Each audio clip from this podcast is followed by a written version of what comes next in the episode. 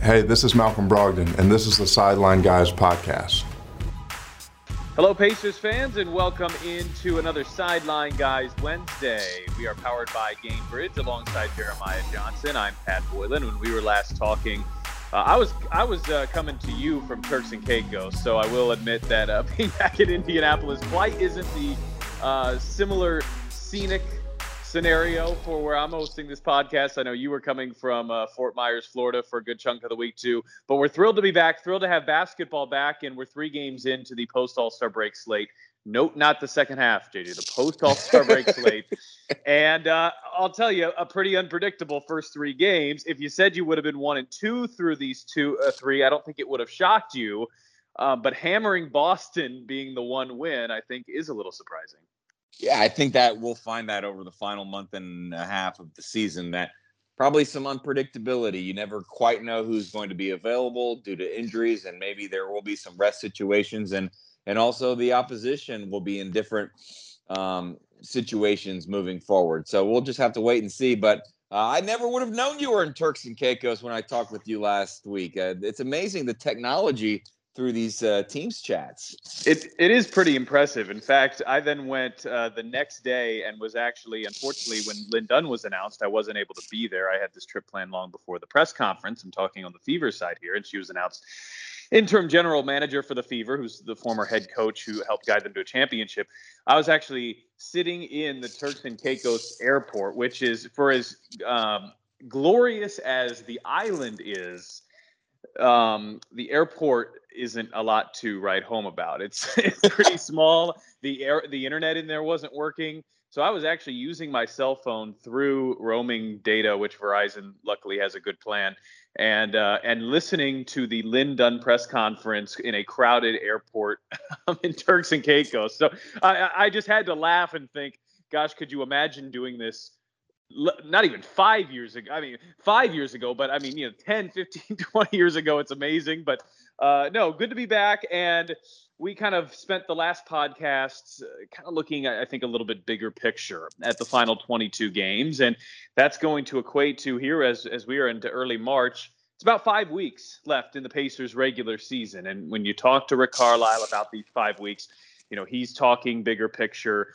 He's looking for matchups and combinations and and duos and seeing what he has in you know a lot of these young guys. Some of them new some of them have been with the team uh, for a good chunk of the season but are starting to find themselves into new roles and new playing time. And we spent some time talking about that last week and we haven't done a mailbox in quite some time. So uh, figured we could go that direction and look at the mailbox questions and we got a decent amount of uh, questions in via Twitter. So we thank all of you. Did any jump out to you? Anything you want to start with?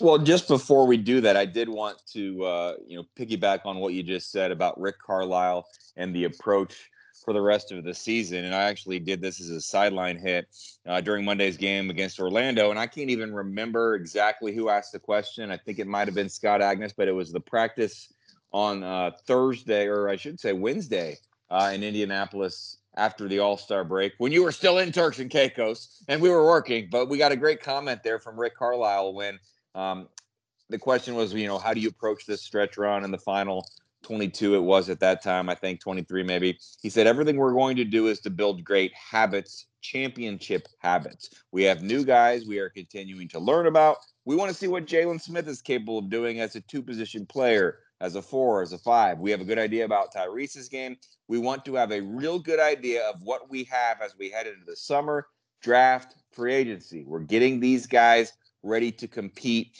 in all of these games. And I think that's the, the biggest question that people have when they watch a game on a random Wednesday night against the Magic. Uh, you, know, we're not naive here. We're not going to put up the standings and say, well, technically the Pacers are still uh, fighting for that 10th spot because of the play-in tournament, and there still is a chance. Uh, you know, sure, they could win the rest of their games, and they would probably Pat be in a play-in situation. But just everything that has happened this season, it, it's pretty obvious that there's a bigger picture, a bigger goal in mind, and I do think that that's allowed fans to have maybe a a more optimistic, a more positive approach to, to what we've seen over the last couple of weeks. And, and you know, like I said before, eh, I'm seeing some positivity in these questions that we got on your mailbag pitch. Uh, before we get going, I just wanted to get your thoughts on that. But I wanted to give a shout out to the fan base because there was some concern that I had when the Pacers traded Domantas Sabonis, and you know, even just saying that before you even look at what they got, um, coming on the heels of just some disappointing losses, I was concerned of what the reaction might be, and I've been, you know, overwhelmingly surprised, not necessarily surprised, but um, happy with with the the reaction the fans have had with just the new direction that the franchise has taken. Yeah, as have I been. And, you know, when you look at what this team has been over the last seven games, it hasn't been one um, that, you know, has checked a lot of wins. Um, you know, it hasn't been one that's had a ton of team success. But I think First of all, when you look at the trade, I think most people are looking at, and there were three trades, but forgive me, I think everybody knows when I say the trade, which one we're talking about here. I think from a big picture perspective, most people looked at that and said, the Pacers have a guard that has the ability that right now is probably close to all star caliber, that has the ability to be a perennial all star in the backcourt at point guard for you know, the next 10 to 15 years. No, that, th- those are lofty expectations, but that's what Tyrese Halliburton has done in his brief NBA career. And so I think that as much as anything, the potential to have that at the point guard position, a position that the Pacers haven't, you know, um, maybe had as as much of those big name type of players as they have in other positions. Um, when you think of Reggie Miller and Paul George and Jermaine O'Neal and um, you know all of the the top players that the franchise has had over the last 20 years. Well, here's one at point guard, but not just that, a modern point guard, somebody who can shoot the three with, um, you know, high level of of execution and is a really efficient shooter and somebody you know that um, you can imagine really the franchise building around for many years. And then how could you not be optimistic at least when you've watched him individually, Tyrese Halliburton, and when you've watched those guys come around. I mean, Halliburton's averaging 20 and 10 since he's been here. Uh, Buddy Hield is averaging 21 points per game since he's been here. Jalen Smith has impressed since he's been here. So, look, you know, I, I think there definitely is a bigger picture angle to all of this. And I think where the Pacers are now um, is more intriguing. And the ceiling is a lot higher than it was if we would have recorded this or whenever we were recording this about a month ago. And I think that's exciting. I think that's what you're seeing. Um, and so let's delve into some of these questions here. And, and I will start here with probably what is the, you know, most pertinent talking point over the last week, although he did not play in the game on Monday. But I think the question that Rick Carlisle has gotten the most, frankly, one that um, he maybe is tired of getting, is the combination of Tyrese Halliburton and Malcolm Brogdon. Uh, Brady Lane, uh, Lang specifically asked this Do you think Brogdon stays on the team next year with fit injury concerns and now their play fast style? Um, what do you see and think? You don't necessarily need to predict whether he's he's on the team next year, Jeremiah. That's a really tough question, and frankly, it's one that I don't even know if the front offense has front office has fully answered. Um, but what have your impressions been of the couple of games that we've seen from these two, and do you have any expectations? Well, let's just take the last three games. Malcolm Brogdon played in two of those games, and he did not play on the second half, the back to back against the Magic. And you know, it was easy to forget about what he does well when he'd only played, I believe, three games um, from Christmas until the All Star break, and then he plays in those two games, and you know, you lose in overtime to the Thunder. He did not play in the fourth quarter or in overtime. If he did, I think maybe uh, that's a Pacers win. And then, you know, he played three quarters against the Celtics and was instrumental in guarding Jayson Tatum, and and that was a big Pacers win. And you, I think you saw then, okay, this is kind of what they've been missing uh, over the last two months. This is kind of a reason why maybe they've struggled in some of these games and really not had the record they would have liked since the middle of December. And so my initial thought was it was good to once again see Malcolm Brogdon. We acknowledge that the injuries have been an issue. So what you say about Malcolm Brogdon when you watch him and you analyze him for the future, I feel like you almost always, at least for what he's done with the Pacers, have to have an asterisk because a lot of it's contingent upon health. If Malcolm Brogdon, if you were to tell me for the next three seasons, which I believe uh, would probably be his contract, right? I mean, this season yeah. plus three. Um, that he would that he would play eighty to eighty five percent of the games. Then I would feel really good about having him in that backcourt with one qualifier. And this is this is something that only Malcolm Brogdon can answer.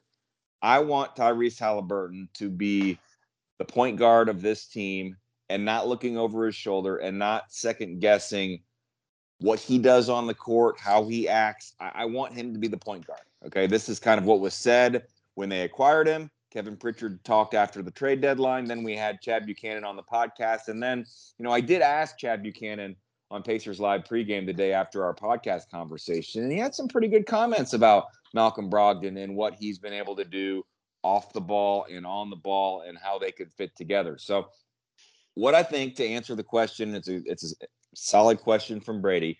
I think if Malcolm Brogdon were to stay healthy and be okay with maybe having a role more like he had to start his career in Milwaukee than maybe he did early in his time with the Pacers, then I'm 100% on board with it. And I think it can work. If he really wants to be a point guard and the guy with the ball in his hands more often than not, I probably have a little bit of reservations, to be perfectly honest with you. And I also, I guess I would need to see what you know, we, we may touch on the draft a little bit here in this podcast. It's probably something we'll do more in the offseason. But to me, a lot would depend upon what player you get with that potential selection or what you do with, you know, that asset. And how does that fit with with the with the starting five and with the Malcolm Brogdon? So it's too early for me to say. I do think they can maybe be a better fit in the backcourt than let's just even use the example of uh, Domantas Sabonis and Miles Turner. You know, we talked about that for so many years. It was a big question that everyone um, felt like they had to ask, but then got tired of asking. Uh, I, that was, let's be honest, an awkward fit at times. I don't think this would be awkward if it stayed a Malcolm Brogdon, Tyrese Halliburton backcourt, but I can't confidently say that I think that's the direction the team will go. So, uh, I, I, maybe you can read between the lines with how I answered that question of, of to what I think but uh, there are a lot of ifs when I answer that question. Yeah, and I don't have a whole lot to add because I almost completely agree with exactly what you were saying. When I was thinking of like three bullet points on how this works, you went and hit on all of them, which are A, his health. And let me just put it this way like, if you got a healthy version of Malcolm Brogdon, let's say 65 games or more of Malcolm Brogdon for the next three years, and Malcolm was like, you know what, look, when I came here, the situation was different, which, by the way, let me add, everything that Malcolm Brogdon has said so far is exactly the right thing to say. Everything that Tyrese Halliburton has said so far is exactly the right thing to say. And the smartest guy in the room, Rick Carlisle, is extremely confident in it working. Um, so that leaves me optimistic. I think if you had a Malcolm Brogdon who you knew was going to play 65 games per year, who said, "Look, you know, uh, it's it's possible as he's experienced being a point guard that he still feels like he can do that and is that guy." But look at, I, I, don't have these numbers in front of me. It's something that I have meant to look up here, and I, and I will for a pregame show in the coming days. I, I want to see him get a few more games under his belt with Halliburton before I do this research. But it would be really interesting to see the catch and shoot numbers versus the off the dribble numbers on um, Malcolm Brogdon shooting threes. You know, his efficiency was just through the roof in Milwaukee, and it's been good, not great with Indiana. And so if you if there you can imagine a world where he is Malcolm Brogdon healthy for 65 plus games a year, and he says, look. Um, you know, Halliburton's going to set me up to. These are his words, Malcolm's, by the way. Take a little wear and tear off of my body, help extend my career. Um, you know, I already know, speaking for Malcolm here, that I'm a good three point shooter and Halliburton's going to find me. And then, you know, this doesn't have to be totally cut and dry. And I totally agree with you that it needs to be Halliburton calling the shots and running all of that. Um, but you can have you can stagger things. So maybe you set the scenario up where Brogdon's running the second unit a little bit more often. Um, you know, th- there's a lot that goes into that, and there's tons of moving pieces, and I don't want to go too far down that rabbit hole uh, because we don't know who's going to be on the team, and there's a TJ McConnell dynamic and all of that. That said, to me, there's a example of here. Uh, there's a there's a universe where this works. I think it's one that is not too hard to imagine, but there are a couple of things that need to come together for it. The statistic, um, you know, that stands out to me is the Pacers have won 52% of their games when Brogdon's played and 39% when he hasn't, and that's over the course of this Pacers career. So that tells you right there he's more valuable when he's on the floor. And I do think Plan A would be making it work with Brogdon and Halliburton. And one of the things that Rick Carlisle said after uh, the Celtics game. It's pretty plain to well, no, sorry, I jumped ahead of myself. He said, uh, when Malcolm Brogdon plays, we're a different basketball team. So there you go. I mean that that just shows, and who knows? You said the smartest guy in the room is confident it can work. So we'll have to see moving forward. Since you mentioned TJ McConnell, I'll go back to you with the next question from our mailbag, and it comes from John B. I do not think this is John B. from Outer Banks. Are you an Outer Banks fan, or have you seen? I am not, but I am aware of the reference. Okay. Well, this says, and it's directed to you because I, will give you a lot of credit as well. Before I get, you know, I get a little sidetracked here. I asked for some mailbag questions. I guess I wasn't as specific as I needed to be in my tweet. Sometimes I take too much advantage of the extra space or the extra characters on Twitter, and my tweets are too long, and, and you corrected me. So you got a lot more feedback than I did on my tweet. So this is from John B to Pat Boylan. How does TJ McConnell fit into the rotation with his limited ability to space the floor? Um, I did think about TJ McConnell when you brought up the idea of staggering Malcolm Brogdon and Tyrese Halliburton. And, you know, I'm thinking about the future and I'm thinking about next season. And you also have TJ McConnell under contract for the future. And I still think what he does, even if he is not uh, one of your team's primary three point shooters. I still think there is value to the way he plays basketball, how he can get to the paint and then find open players, as long as you don't have other non shooters on the court. Now, there there needs to be something. You know, you want to see him knock down shots a little more frequently if he's given an open opportunity. I know he's been working on it. I'm confident he can continue to improve that enough so he's not left as open as we maybe saw at times this season.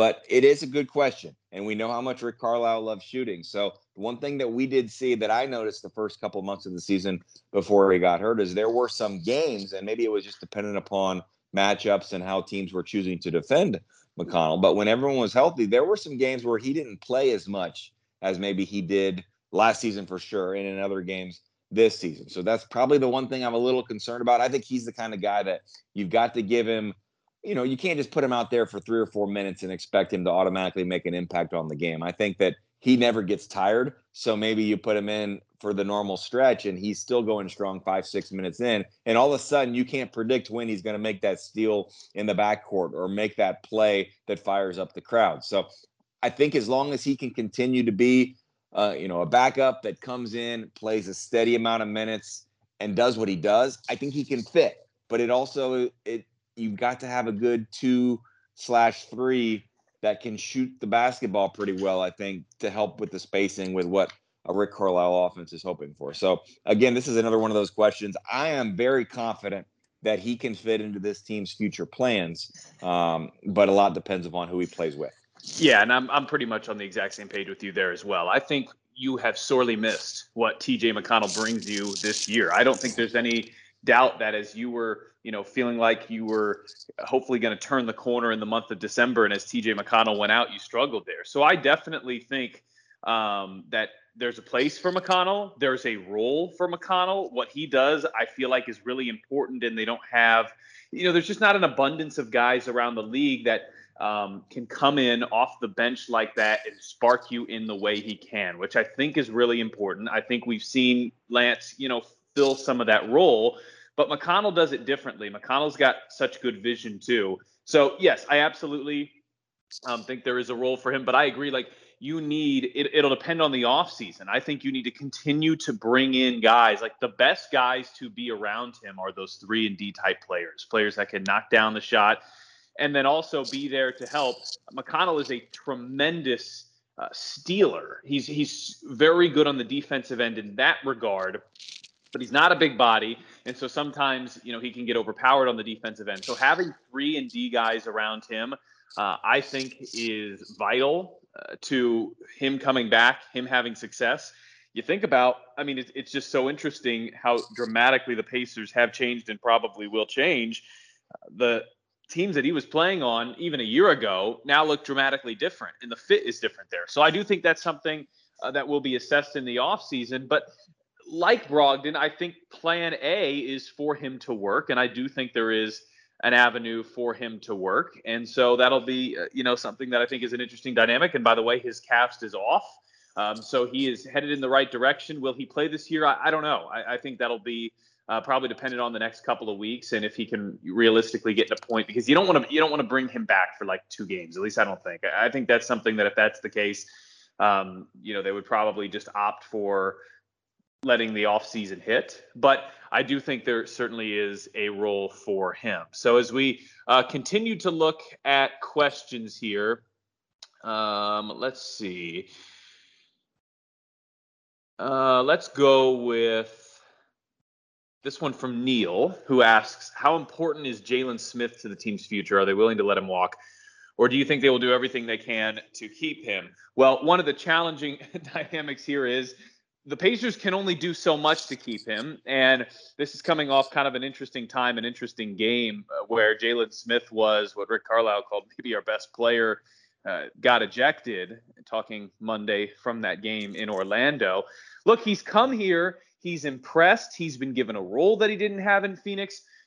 This offseason scenario with him to me will be fascinating, JJ, because I think in a normal scenario, if you're Jalen Smith, you go, look, this team took a chance on me. This team saw something that my previous team wasn't either didn't see or wasn't able to bring out in me. And I want to stay here. I that role fits perfectly for me, and I appreciate that. And they've helped unlock something that my previous team couldn't. Except the Pacers are locked in how much they can offer. Yeah, and also Dwayne Kitchell with a similar question just simply how can we keep Jay Smith? And so I was actually asked the same question from Kevin Bowen and Jake Query this morning on uh, 107.5 The Fan in the morning show.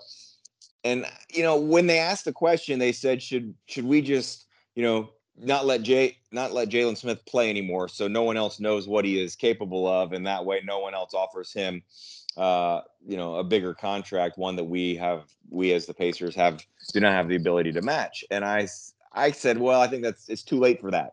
I mean, and even in the limited sample size that you have from from Jalen Smith, you see the three point shooting, you see some rebounding and toughness, and some even some rim protection protection as well. So you've seen what he is capable of with a bigger role. He just never really got that chance with the Phoenix Suns. I'm guessing if he did not play another game the rest of the season, you're going to have a team offer a deal that the Pacers simply cannot match. Now, that being said, I don't rule out the possibility that he could say, I like it here. I appreciate the Pacers for giving me this opportunity. Let's just take a risk that, you know, I can stay healthy and I can do this deal. And then at the end of that deal, um, you know, we can come come to terms on a, a deal that's better for the player. However, there is something to be said for the thought that, okay, someone may offer him more but someone, if he plays great the next month, someone may offer him a contract he can't refuse, right? I mean, I go back right. to the Solomon Hill situation because I think he was going into his. This isn't quite the same because uh, I, I think he had three seasons with the Pacers, and it was the fourth year option that the Pacers turned down. That's what makes this one so crazy is that he only had the one year in Phoenix, and they decided after one year to not extend that third year option, which you have to do before the start of your second season. I mean, for a number 10 pick, that never happens. I mean, it's, it's you just so don't see it. Yeah. Yeah. It's so unusual because you would at least, even if a, even if a player had underperformed and you weren't thinking that player would be part of your future, I think more often than not, you would just, you know, extend that option and view that as an asset that you could include in a trade uh, the following off season. That's why it's just, it's almost mind boggling that Phoenix chose to do this. However, who are we to to criticize the team with the best record in the NBA right now, right? I mean, it happened, and then you, you let Torrey Craig go to Phoenix, and you get this two month sample size to see Jalen Smith, and hopefully, you're just selling Jalen Smith on everything you have with the Pacers. So, I'm not sure what else they can do. You can't say, you know, here's an uh, unwritten agreement, and you know down the road will give this to you. You just can't do that in the NBA. So yeah, I don't know. I don't. Yeah, you can't do it. So don't even think about it. If you're a fan, like, oh, can you just wink, wink, nod, nod? You mean no, you can't do it. I mean, it sounds. I think the Nuggets got in big trouble. Football. I think the Nuggets got exactly. the, the Nuggets got in big trouble doing that. I think it was Denver uh, a, little bit. I think, was ten years Minnesota ago, also, or maybe it's Minnesota. Smith? Yeah, yeah, it's Minnesota that I'm thinking of. You're right. Yeah, so that, that's definitely illegal. And yeah, I mean, look, the other thing is if you decline, if you just say, "Uh oh, teams are gonna figure out about this guy." well, first of all, you're right. It's too late. Second of all if you did that, well, he, here's the advan- the inside track you have here is not the money you can offer. The inside track you have is the opportunity. So if you if you shut Jalen Smith down for the year, that guy's not going to want to sign with you. He's got a say in this too. And if you shut him down and limit his potential to make money elsewhere, He's not going to like that, and that's going to completely ruin your chances. So I understand it. You got to play him. You got to hope he plays well, and you got to hope you can sell him on this. And whether it's you know maybe he takes a one-year deal shot with you, or maybe you offer him more years than another team can.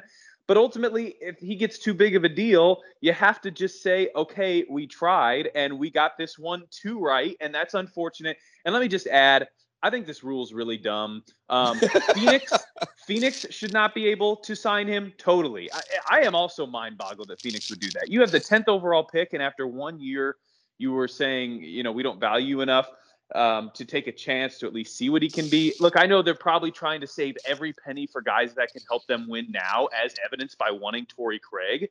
Um, but this guy on a cap of 110, this guy takes up less than four percent of your cap. It's it's crazy to me. Um, I, I think if you're the Pacers, you have to keep riding this out keep hoping you're building goodwill with him. It certainly seems like he appreciates Rick Carlisle and his style and what he's brought, but it's really dumb that the Pacers should have to inherit this. They didn't make this call. I know there are other examples of bird rights transferring over and all that, but to me, this one should be looked at because the Pacers should not be penalized for seeing something in a guy and wanting to make him better and better his situation. And and this is something where I think you should look at in the offseason or uh, they should consider in the next CBA. And I, I understand the Pacers fan interest in this because it does. It's it feels like it's kind of like you know, picking up the couch cushion and all of a sudden you found a hundred dollar bill that you didn't expect. But that's almost the way you have to treat this because I'm not sure, and I don't know this to, for a fact, but I'm not sure that the Pacers made that deal with Phoenix to get Jalen Smith. I think it was uh, to do a favor to Torrey Craig, realizing he's on a two year deal and maybe the championship window isn't during that time with the Pacers. And, and I think what he signed on for wasn't what direction they were going at the deadline. Um, and then also it allowed the Pacers to get off of that salary cap number for next season. It gave them some flexibility. Then all of a sudden, now you see what you have right. Jalen Smith, and you start to get excited and you start to, you know, well, he could be part of our rotation that we build around. And then all of a sudden, you're he's a really good player in his mid to late 20s, and all of a sudden you got him for for Torrey Craig at the deadline. But if you lose him, don't be frustrated. Okay. Be happy for Jalen Smith. And who knows how things work out in the NBA. So I'm not going to say they're going to lose him now, but I don't want that to be the big thing you're watching over the next two months is and, and worrying about. It's like, man, I, I just hope the Pacers can keep Jalen Smith. If it happens, great. If it doesn't, it it might not have it, it wasn't i'm not sure the part of the plan at the deadline anyways and it's like i said it's it's kind of a win-win scenario, I think, if he would even leave, then okay, well, then you have that cap space to do something else with. So, um, great question, and I've enjoyed watching him. And I did actually, before we get to the next question, I enjoyed Rick Carlisle's answer to um, James Boyd, I believe, in the press conference after the Orlando game when he asked about, you know, Jalen Smith and the ejection and if he had anything to say to him. And he kind of had a long answer about, you know, dealing with players right now and getting to know players. And I thought it was well said you know, we he's like, I don't really know Jalen Smith that that well. He's come here a couple weeks ago.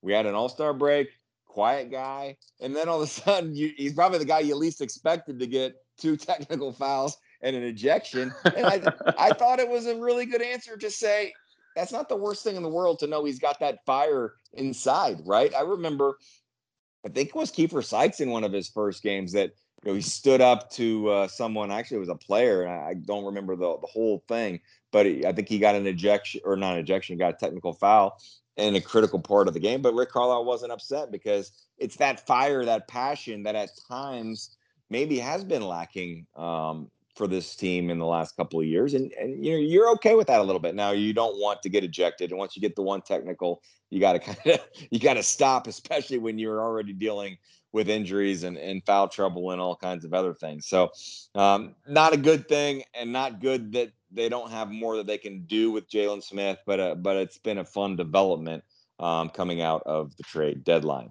Kerry Kluger, always one of our dedicated followers on Twitter, says seeing great energy and a quicker style of play with the new guys. I was at the Celtics game on Sunday, and the guys were really fun to watch. That's not really a question, but uh, I thought you could just follow up and can that continue? Can that energy, that style of play continue? Is that the way you think this team will be successful moving forward?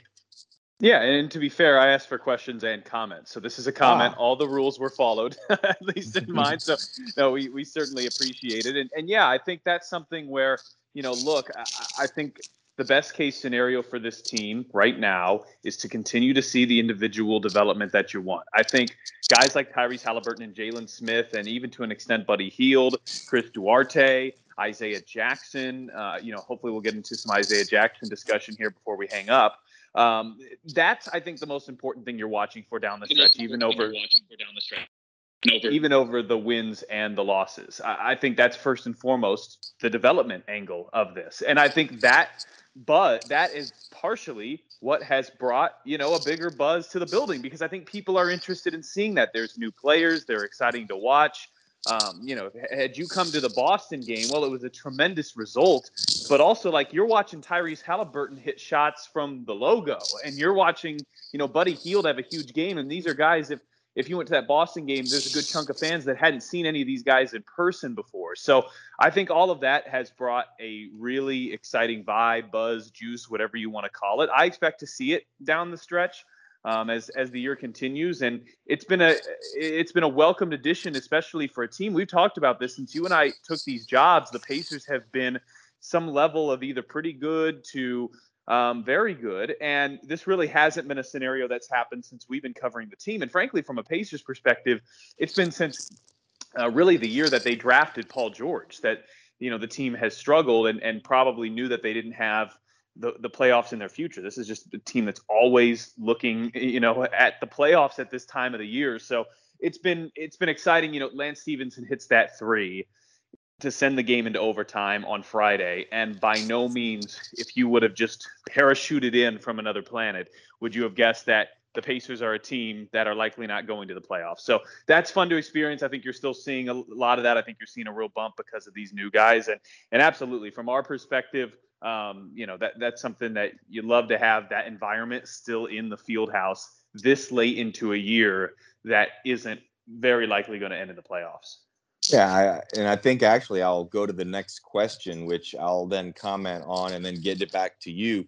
And this comes from Lane Kuntz, and it's along the same, you know, thought process with vibe and experience. Says since this season at times has felt like a slog. I'm not going to go that far, but I understand his point. And at other times, like an emotional roller coaster with your unique perspective as reporters. What has been the most enjoyable aspect of this season for you? And you mentioned that Lance Stephenson game, and that's what triggered me to bring up this question at this time.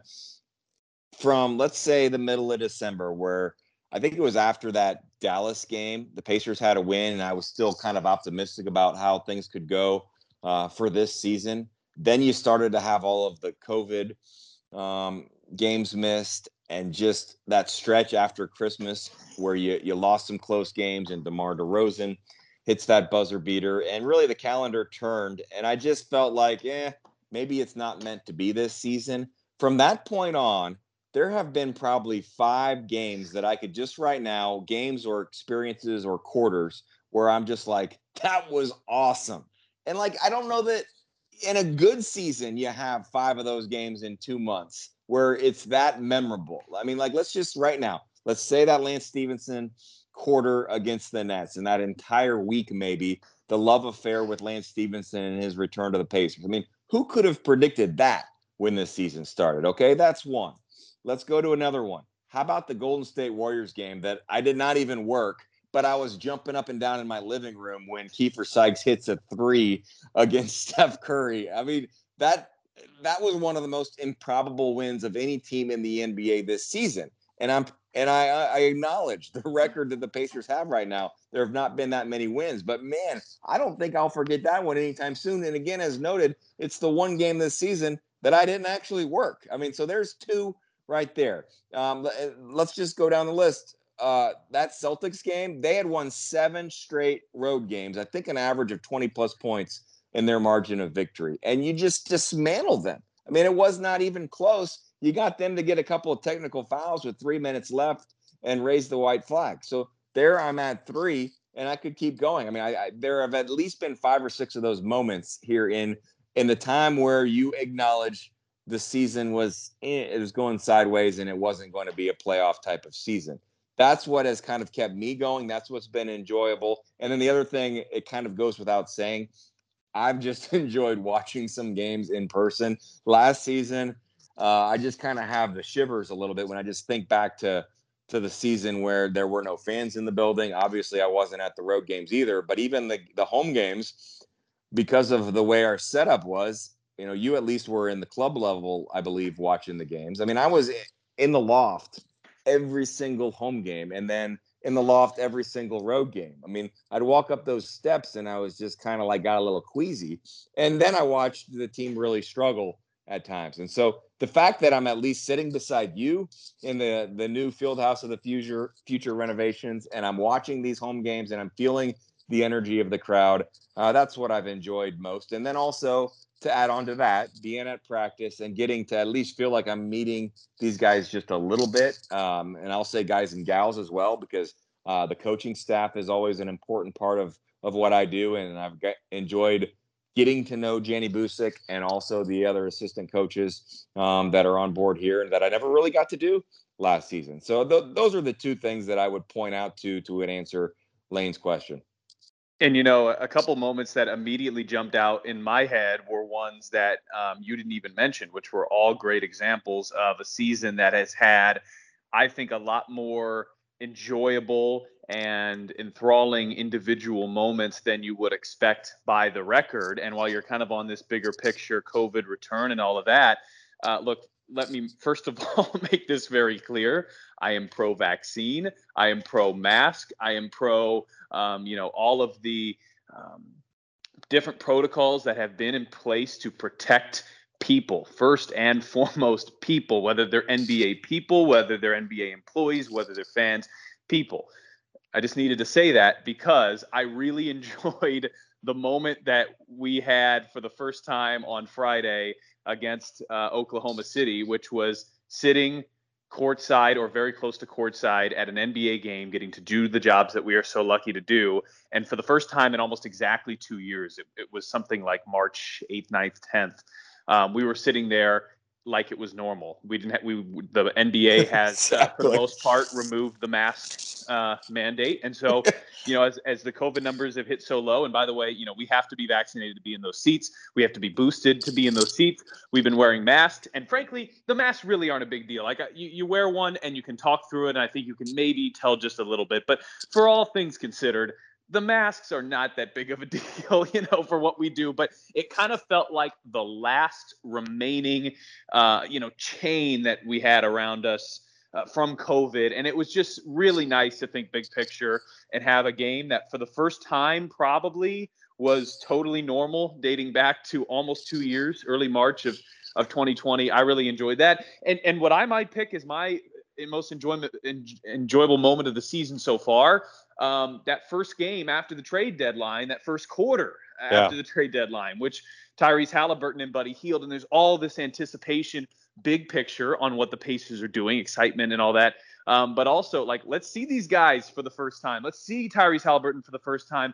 Those of us that are lucky enough to get to follow the NBA for our jobs, we know very well um, you know, how good of a player Tyrese Halliburton is. Although I, I, will admit I didn't realize, you know, perhaps just how good um, until he got here. But look, Sacramento's a team that's struggling out on the West Coast. I think a lot of fans were intrigued and excited, but didn't exactly know what the Pacers are getting because it's not a team in a big city. It's not a team that's been successful. It's not a team that's been on television. So that first quarter that the Pacers had with those new guys, where they set the franchise first quarter record in their first quarter with the team, I mean, that's just it's almost a when you talk about Lance Stephenson and his return in that first quarter, and you, you kind of laugh and you say, "Come on now!" Like if you would have told somebody that beforehand, you would have said, "Oh, come on now, he's not going to do that in his first quarterback in Indy," and you would have said the same thing. Like you have all these new guys, and the Pacers have struggled this year, and to put up um, you know, the first quarter that they had against Cleveland, you go, come on,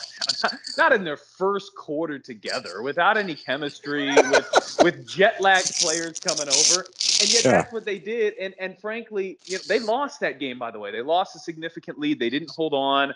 Um, it ended up in a loss. But I think that's also. I think that's also had to do with some of the buzz that you've seen around because, eh, you know, the very first, you know, they say it all the time you, there's nothing like a first impression. Well, the first impression, the literal first impression, first quarter first impression of those new guys and of this team was so so good and so exciting, and that was also you know kind of just a a jaw drop type of type of moment. It's why we love sports. Yeah, so that was a big picture type of question. Now maybe another player specific angle. We'll go right back to you, and then I can follow up afterwards. This comes from Jackson Barrett, by the way, has a Pacers logo in his avatar. That's always a positive. I mean, there's no better way if you've got all the things that you can choose for your avatar and you're choosing a Pacers logo. Um, I've, I've got to give you your props. So his question is, what is Chris Duarte's ceiling on offense and defense? Do you think he has a chance to be an above average defender on the opposing team's lead ball handler since Halliburton is better at guarding our off ball? That's an interesting question. And I think you could tell that Jackson Barrett uh, just like someone who has a Pacers avatar has been watching very closely. And I'll say that I feel like, you know, it was a question I was going to ask Rick Carlisle before the game Monday night, and I didn't get to it just because that's a, you know, it's got to be about a three minute interview, and sometimes I've got four four in my head, and I only get to three because of how long the first two uh, answers are. But I was going to ask, with all the attention on a Brogdon Halliburton backcourt, the nights that Malcolm Brogdon now does not play, and you're going to go back to seeing Chris Duarte because he was injured just before the All Star break. Seeing Chris Duarte with Tyrese Halliburton, what are you looking for from that combination? But I do think it was interesting that he chose to have Chris Duarte come off the bench and and start maybe a bigger lineup with Oshae Brissett at the three against the Magic, and that's probably for defensive purposes. So Jackson's right on here that for Chris Duarte to be a starter, uh, you know, the guy that's on the court when games start and when games finish, the defense is going to be a big thing. I think he's made some significant improvements, but defending in the NBA is a lot different than defending in the Pac 12. And this is no slide on Pac 12 basketball, but, you know, sometimes I tune in late at night and I watch a game out there and I just feel like they're kind of just running up and down and, and defense is, is maybe optional at times. It just doesn't feel like I'm watching maybe a Big Ten or a, a Big Twelve type of game. Maybe that's a mischaracterization for me, and maybe Chris would tell me, "Oh no, it's it's you know it's obviously they're playing defense, but not at the same level." So I think he can improve defensively, but I do think it is going to be interesting to follow the next year or so to see how he fits on the court with Tyrese Halliburton. Uh, where where's Buddy Field, Buddy Hield fit into to things, and also just hope that he can stay healthy because he's kind of now having some you know minor injuries continuing to pop up. Yeah, I think the question of what are Tyrese Halliburton and Chris Duarte's ceiling, I think for both of them are fascinating. Look, I think it's it's pretty obvious if you were to go back in time with the information that you had now, uh, go back to I think what was the draft in July maybe of last year, but go back in time and do the draft. Duarte doesn't make it to the Pacers at 13. Um, so clearly regardless of what happens here, this was a good pick. The reason he fell to 13, the sole reason I would say, is of course his age. He was one of the oldest drafted first round guys of the last decade. And so that's something that will be fascinating to watch. What the reason for that is because I think some people, some teams were scared off by the fact that he may not, what you're seeing now you know, he might not have the levels of development, the jumps that guys uh, typically have earlier in their careers because he's already done that just at the college level. And let's be clear, even if that is accurate, I think it's pretty obvious that the Pacers are going to get a super helpful player uh, for a long time, even if he doesn't have massive jumps in his career. But I also think there's something to be said for don't a lot of those massive jumps happen because of getting NBA experience. And, and like I look at a guy who's a very different player, by the way, drafted very young, but like Anfernee Simons, I remember when Portland drafted him and watching him thinking that he was going to be really good. And then you know, it took him a few years to figure it out. And and he's starting really to blossom now, but I went from being high on him to then thinking I'm, you know, mispicked that one and then all of a sudden here he is. Well, I, I think so much of that is of course him developing, but also it takes some time being in the NBA, reading defenses, mentally catching up to the speed of the game, knowing what works, knowing what doesn't. So I still tend to think there's a decent amount for Duarte to still improve upon and develop on. And I do think that the defensive angle is the biggest question mark for him. And I don't mean that necessarily negative. I think he's a pretty good defender right now. He's a really good defender at Oregon. He doesn't have the massive length. So he's probably not going to be um, immediately who you think of as the shutdown wing defender, the guy you put on Durant and the guy you put on James and the guy you put on well, I, I, don't even know. I don't know that anybody's figured out who to put on Giannis, but you know what I mean here. But I think he can be a good perimeter defender. You know, somebody who stays in front of his man, somebody that makes um, you know shots difficult. He's probably not going to be somebody who averages you know over two over two steals per game. But I do think that aspect of his game is is really the one. Like you're you're pretty confident he's going to be a good shooter, and he's going to continue to improve those shooting numbers.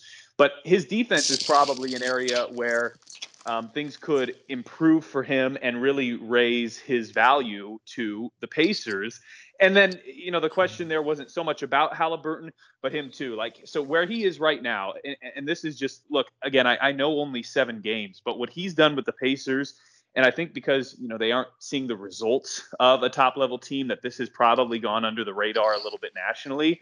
In the seven games he's played with the Pacers, he's averaging 20 points and 10 assists. James Harden's the only guy doing that in the NBA over the course of a season this year. And since the trade deadline, only Halliburton and Dejounte Murray, who is another all star, are putting up those numbers. Again, it's one thing to do it for seven games, it's another to do it for 82. I fully understand and appreciate that. Uh, but he's doing so much now at 21 that the question, or I guess actually he, he's 22 as of recording this. He's a he's a leap day baby, so he considers it the 28th of February. I think probably uh, the government refers to his birthday as today. I, we were having that debate. Like I'm not sure he's allowed in a bar at 20 years of age on no, February we, 28th we had that same discussion, and I believe it maybe it was because you might be on a text chain with Mark Boyle and Kristen Denari, and they were talking about it. But I, I did say that to Quinn. Wait a sec, I had to make sure he was turning 22 and not 21 because if if this was February 28th of his 21 year old birthday, like did he get to go out in Orlando after the game last night and have a beverage? But because he already was 21, but a year ago, I think you're right. I think he would have had to wait till March 1st, and that's kind of a bummer. Yeah. Even though yeah. technically, I guess March 1st is the same. It's the same amount of time, right? It is the same amount of time. yeah. It would be like if February 29th always existed. So he, okay. he really he really doesn't lose anything. He just doesn't gain the extra day that nobody else has the ability to. But regardless, like the guy's 22 and and so where can he go from here? He's already such a well-rounded player. I think the answer for him revolves around his scoring and kind of that killer mindset. And I think defensively, he's he's probably got to get bigger and he's got to get stronger, um, so he can't be pushed around quite as much. And a lot of those are his words. He, he said this a couple of weeks ago, um, so this isn't me necessarily speaking out of turn. Uh, I think defensively, he's got to get stronger. But then, like to me, what the guy's doing from an assist standpoint is like it, it's it's almost impossible to hope for anymore. He's he's a double digit assist guy with the Pacers, and he's been that in his career when he hasn't been playing next to De'Aaron Fox, which of course is is such a brief career too. So uh, for me, the real development for him probably comes on the offensive end, and can he, you know, find that killer scoring streak and also i think of significance can he find that while still being um, as pass minded and unselfish as he is naturally. And so um, both Duarte and Halliburton, I think, are for very different reasons, are fascinating to watch the development of the two. Um, but I think it's very easy to imagine this being your backcourt for a very long time. All right, let's continue to scroll through Pat's mailbag. And this is uh, a good one, I think, from Jake Watsowitz. Uh, you know, maybe it's a similar theme to one of the questions we had earlier, but I'd be curious to get your perspective on this one, Pat. What effect does losing have on a team like ours? Are they of the mindset that next year is more important, or will they be discouraged by finishing the year poorly? I don't want to tank if it messes with the young player development. You probably will not hear Pat and I talking about tanking because just, you know, back to the Rick Carlisle quote that I shared you know earlier in the show about what the objective was the last thing i read there was we're getting these guys ready to compete in all of these games. And so um, while i acknowledge that when i start pacers live post game after a game the pacers do not win i probably right now don't have the same despair maybe in my voice or you know as i leave the field house and drive home it's not maybe i'm not as upset because I, I do see the big picture. And i would say that probably some of those players see that big picture as well. But that being said, I think this is an important message to get out to the fans. And that is, I totally understand, you know, the, the idea to look at the standings from the bottom up now, or to look at the draft and maybe even go to some of these websites that will do, you know, mock uh, lottery selections. I get it. Like, you're a fan. That's part of what, you know, helps build a team. And this is a position this franchise has not been in much. But I do think also games like the Celtics game are really important to give some of these players, these young players, maybe specifically these new players, a chance to feel good about this franchise, this fan base, playing big games in Gainbridge Fieldhouse.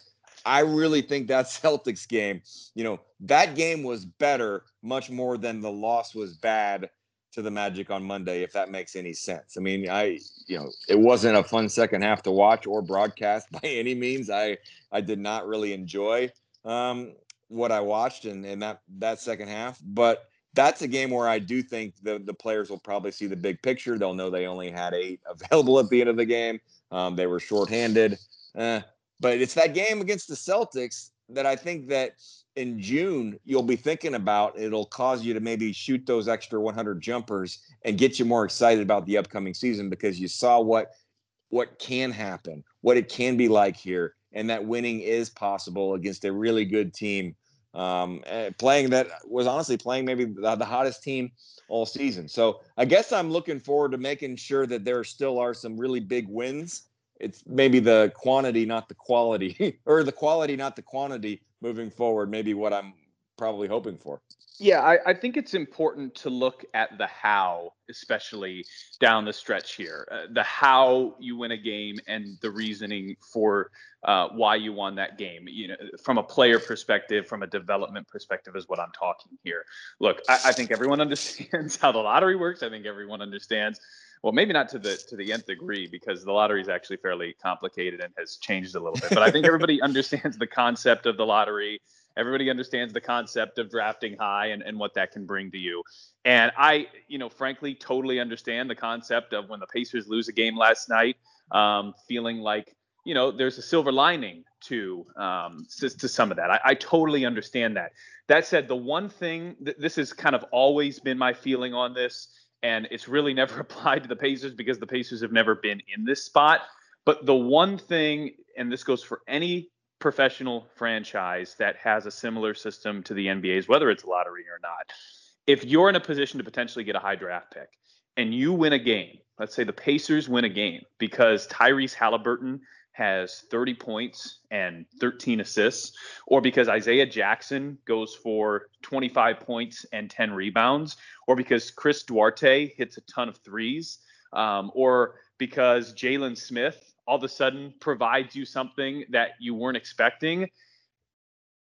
That is not a moment to be mad about winning because those are a lot of the young guys that you're hoping will do those kind of things. Like the young guys playing well is what's most important here. The draft can be finicky. The lottery is extremely finicky. Right now, the Pacers and and look, uh, while while we're on the subject, real quick, I'm getting a handful of more questions in, um, and and I don't think we're going to have time for all of them. So I just want to say, if we didn't get to your question, I apologize. Many of these questions have to do around the draft, and I think you and I, once the dust settles a little bit, we'll have a couple more maybe draft special episodes than we normally do because the Pacers will likely be picking higher. But the reality of the draft lottery is this: the Pacers right now, as we're talking, are in the fifth lottery spot, which means all of these spots are very, very, very much in play. One, two, three, four five, six, uh, seven, and even eight is technically in play. Okay, so and that's a ping pong ball deciding those. I understand you get more ping pong balls and all that, but there's so much up for interpretation in the way the NBA done, has done the draft lottery. Uh, it, being higher up there is a far less sure thing than it used to be. So when the Pacers beat Orlando on Wednesday or beat Detroit on Friday, and it's because Tyrese Halliburton has a big game, or it's because Isaiah Jackson is starting to look like a guy that you can really build around in, in the middle and has been as promising as he has in those moments where he's gotten to play 20 plus minutes, which, uh, you know, by the way, has only been five games. I wanted to get this stat uh, because he's had some foul trouble this year, Isaiah Jackson has, and he certainly did on Monday against Orlando. Um, but Jackson is averaging 18.6 rebounds and two blocks in games where he's played at least 20 minutes this year. So, again, the fouling issue is something that he's going to have to work through, but I often think it's one of those things that maybe is a little overrated. Like, there are not many guys, if any, in the NBA that are productive NBA players where you go, wow, that guy would be so much better if he could just consistently stay out of foul trouble. That's just something guys tend to learn. So, I'm not really all that concerned with him. But as it relates to this question, look, I'm if you lose a game like Monday where the Pacers are extremely shorthanded and and, and have Jalen Smith foul out and you view that as the silver lining, I totally get it. Uh, on the other hand, if the Pacers have a win because these young guys and and even the new guys that you're looking to potentially build around for the future play well, you want those guys playing well. That's the whole point of all of this. And I just think it's it's important to have context to a lot of this uh, down the stretch. And you know, uh, frankly, that'll be kind of a theme I think of the final 19 games. So where did you uh, fall when uh, Tristan Thompson was getting some some big playing time and helping get a win against the Wizards? Because I did I did see a lot on Twitter where fans did not, you know, hey, why are we doing this? But I still at that particular time, and let's go to that Wizards game, going into the All Star break, having it be the fourth game of these new players' time with the Pacers, I thought it was important for the staff to do whatever possible uh, to get that win. And that night, Tristan Thompson helped get that win. You didn't just, you weren't necessarily, I don't think, in that situation playing someone and taking minutes away from someone else uh, that much. So I, I think, it, and it was a great move by the organization then at that point. Hey, you know, let him go play for the Bulls. We probably don't want to do this a bunch moving forward, is sacrifice playing time for our future for a player like this. Um, so I, I, and I can't argue with anything you said. You know, after a big win, when a guy that is a part of your future plays well, don't be that guy that's like, oh, down in the dumps. you won. How did how did you do that? then right. you're never going to be happy, right? Yeah, no, absolutely. And you know, with with the Washington question, at least specifically to that game, I thought it was important that they got a win. Look, I'm not too concerned if the Pacers struggle in these final 19 as it relates to, you know, Tyrese Halliburton or any of these young guys' mental state. I think that can become a real concern if you do something like Philadelphia did with some of right. those guys, where you're struggling for seasons on seasons on seasons.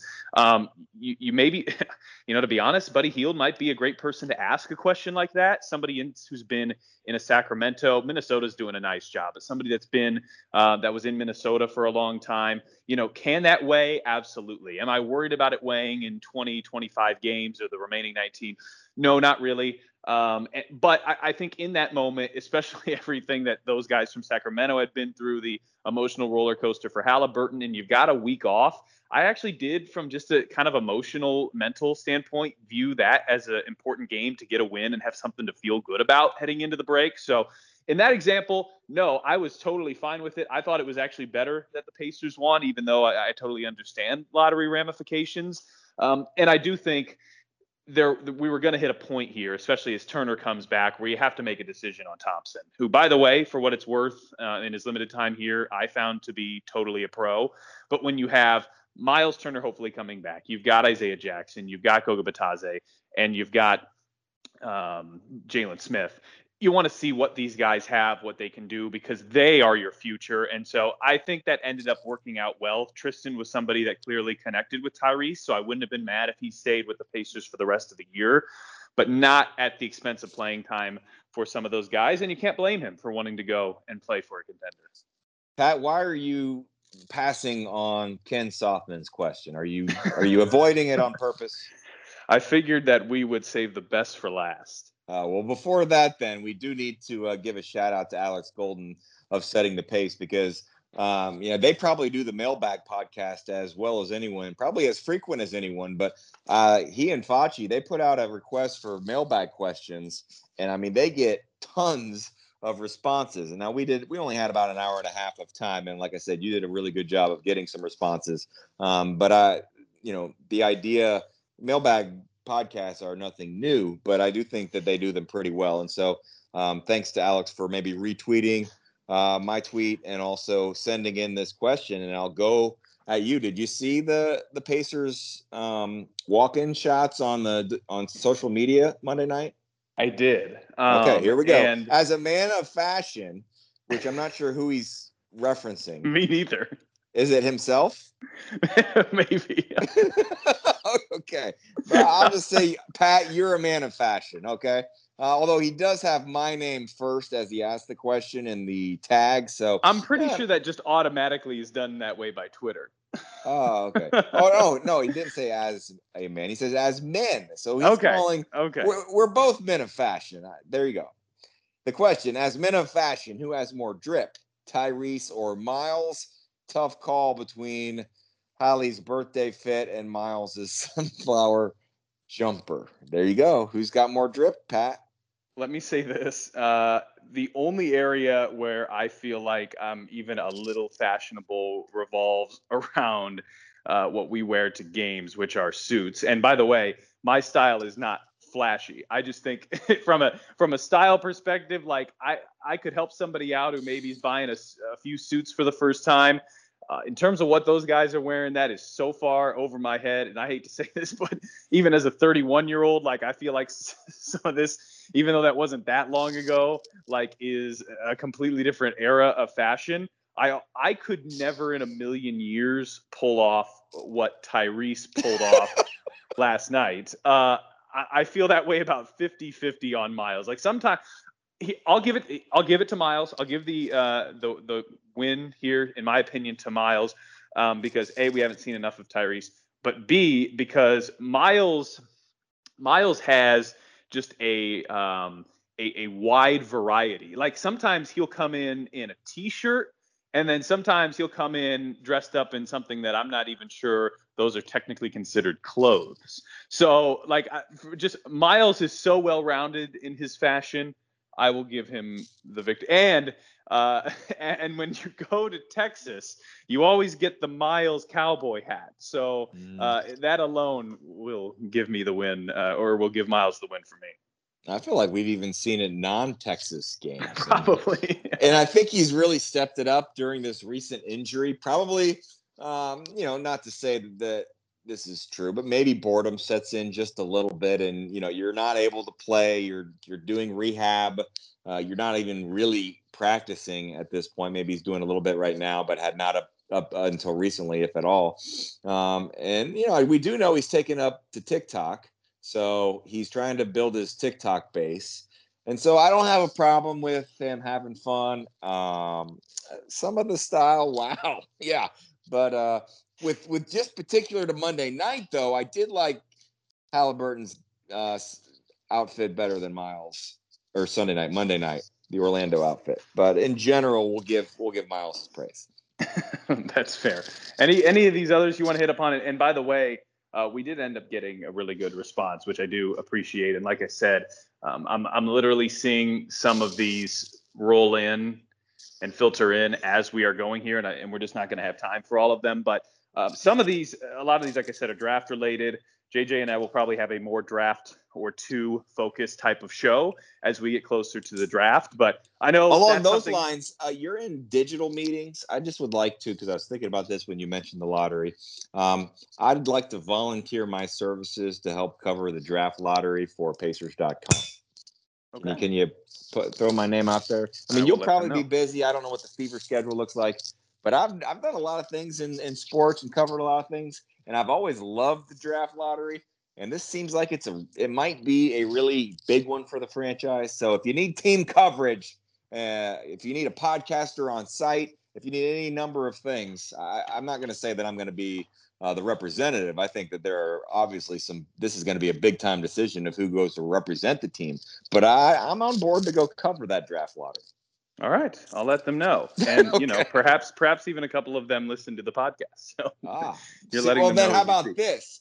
How about you see if they made it this far and they bring it up to you before you bring it Ooh. up to them? Yeah, but then it's awkward if if they don't. Uh, I know. Well, I've been let down before. Me too, and it'll happen again. yep. Uh, did, did you, you gonna go to Ken then? I, I, mean, I don't yeah. have anything for Ken here. WWE just never really did it for me, so I apologize, Ken. I have to shut this down immediately. Although it's good having Ken as a resource because uh, there are, of course, plenty of people that are interested in the WWE, and he uh, was, and Tyrese Haliburton is one of them. And so, yes. luckily, you just need a well-rounded crew, and Ken is able, I think, to help um, provide in those type of areas. Which I don't want to speak for you, um, but it's certainly not a area of of strength or, frankly, a, a ton of interest that I've had. My WWE background is is pretty limited. It was uh, Junkyard Dog in the video game series. I think it was Sega back in the day. I like to play that. And then I just remember all the Hulk Hogan t-shirts. Now that's not the kind of t-shirt he's referencing. So just some background as well on this.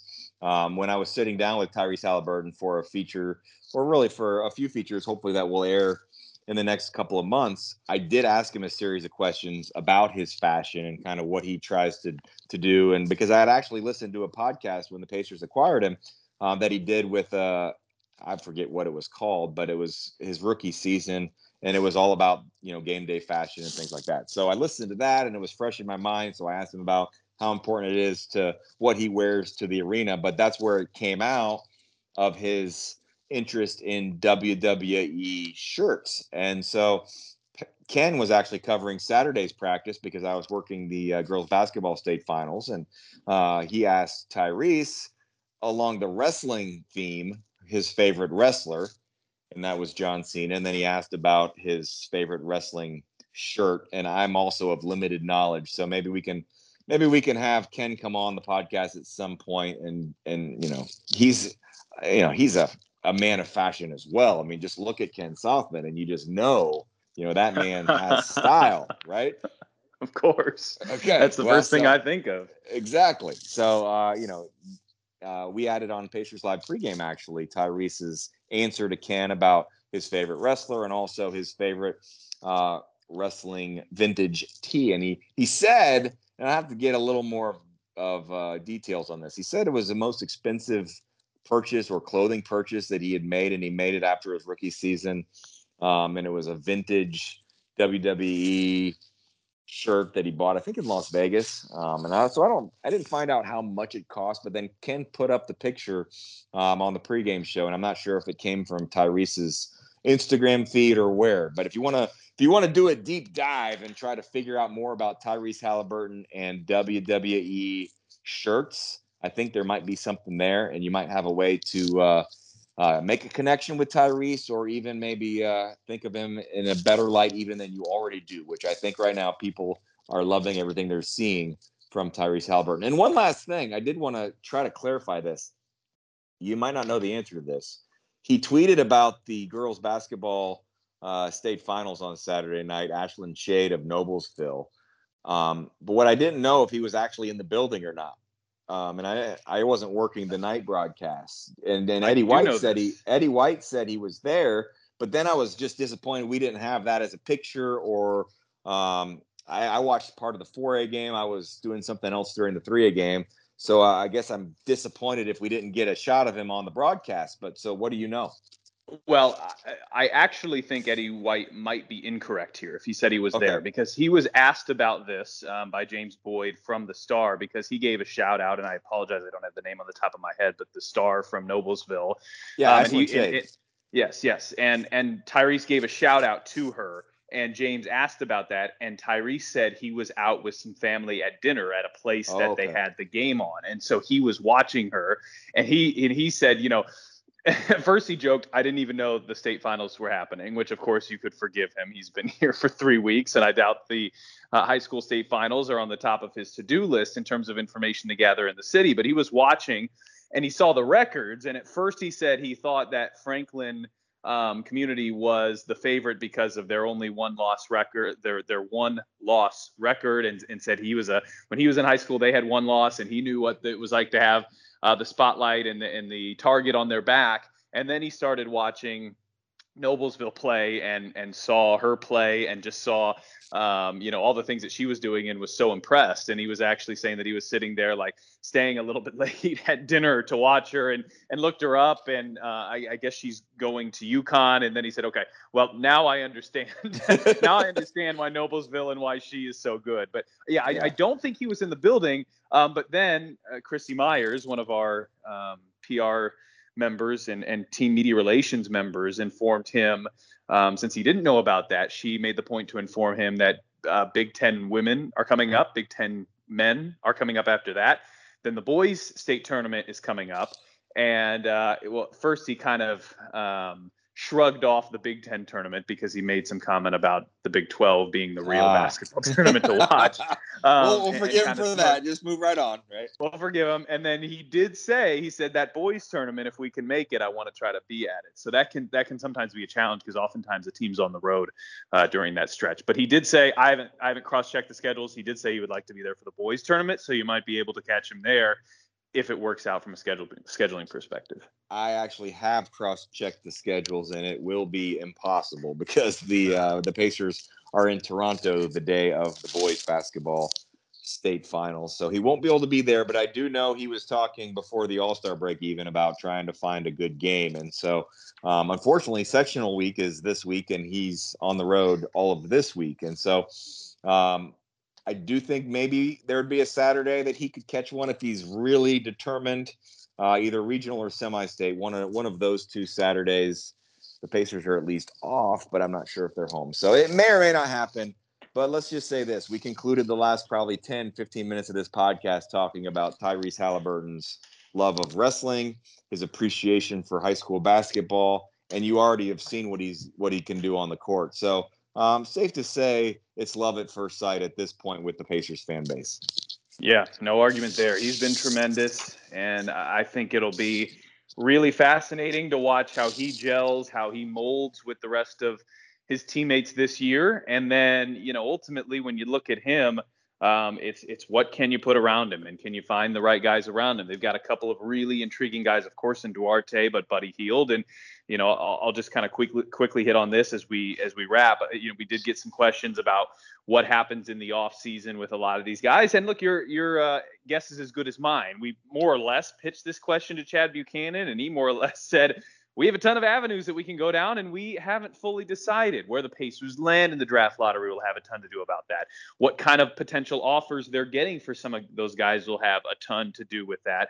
Um, you know, they'll be in an interesting position because they'll have you know at least three guys um, that are in their primes and probably playing at a very high level heading into the offseason that teams that are looking to contend will probably uh, be trying to get the pacers to um, you know find something that they are willing to let go of. But also it's of course important to have those type of guys around a team even if you are going younger. So we did get a bunch of those questions. I think it's it'll be fascinating to watch. I think the first domino to fall will be the lottery um, and then, you know, ultimately, it's why I think it's important to watch how Malcolm Brogdon, how Buddy Hield, which by the way, both of those have been really, really strong. Those two have been really strong since they've come back. And then how Miles Turner looked because you want to get some looks with these guys, with some of your younger guys. Um, and even if you do decide to make a move involving any of them, of course, you want them looking good to get your trade value up there too. But I think first and foremost, it's how do those guys fit with the current players on the roster? And if nothing else, it's another reason to watch the Pacers here down the stretch in these final 19 games. There's ton there's a ton of interesting games coming up, including Sacramento, who will be back in the building um, later this month, which of course will be uh, you know fun and jarring and, and all of the different mixed emotions as Sabonis and um, you know to a lesser extent uh, Holiday and Lamb come back, and and we would love to see you in the building. Pacers.com/slash tickets is how you can do so. And I think you know, kind of to bring this podcast full circle, Jeremiah. I think some people that haven't been there maybe before the pandemic or uh, you know maybe since earlier in the season would be surprised just at the environment around these games right now. You would never guess the team's record based on it. And uh, it's kind of had the feel of a team that is pushing for the playoffs, despite the fact that that's looking like a long shot at the moment. Yeah, I've had people ask me what the atmosphere has been like because they say it looks better on TV. Um, the crowds look pretty good, and I agree with everything that you see on TV and even you feel in the building.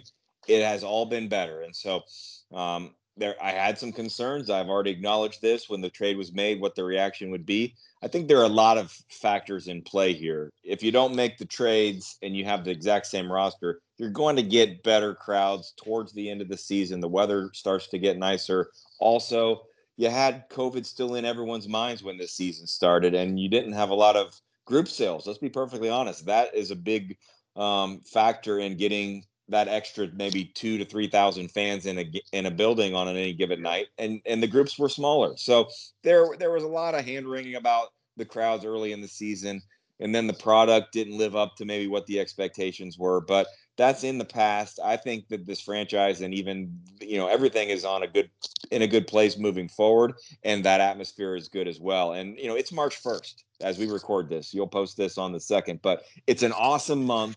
And if you can come out to a Pacer game this month, there aren't as many opportunities just because of um, the building being used for other things. But there are plenty of times you can come. You already mentioned um, the high school boys state finals, but this week the women's Big Ten, and, and you mentioned the men's Big Ten, and then the week after that is first and second round action for the NCAA. We're in the middle of a stretch of 49 basketball games to be played in 34 days, and so if you haven't been out to the field house and uh, you know, you haven't seen the renovations with your own eyes, I'd invite you out. If you're at a Pacer game, I invite you to come say hello um, during the pregame show or after the pregame show or maybe at halftime. I don't have as much time at halftime, but I'd be happy to say hello. And so um, come out, say hello, uh, take in some of the experience, the atmosphere. And uh, yeah, Pat and I are even maskless at a Pacers game. I mean, that's that's exciting right there yeah, one more step toward normalcy, which uh, any step in the right direction uh,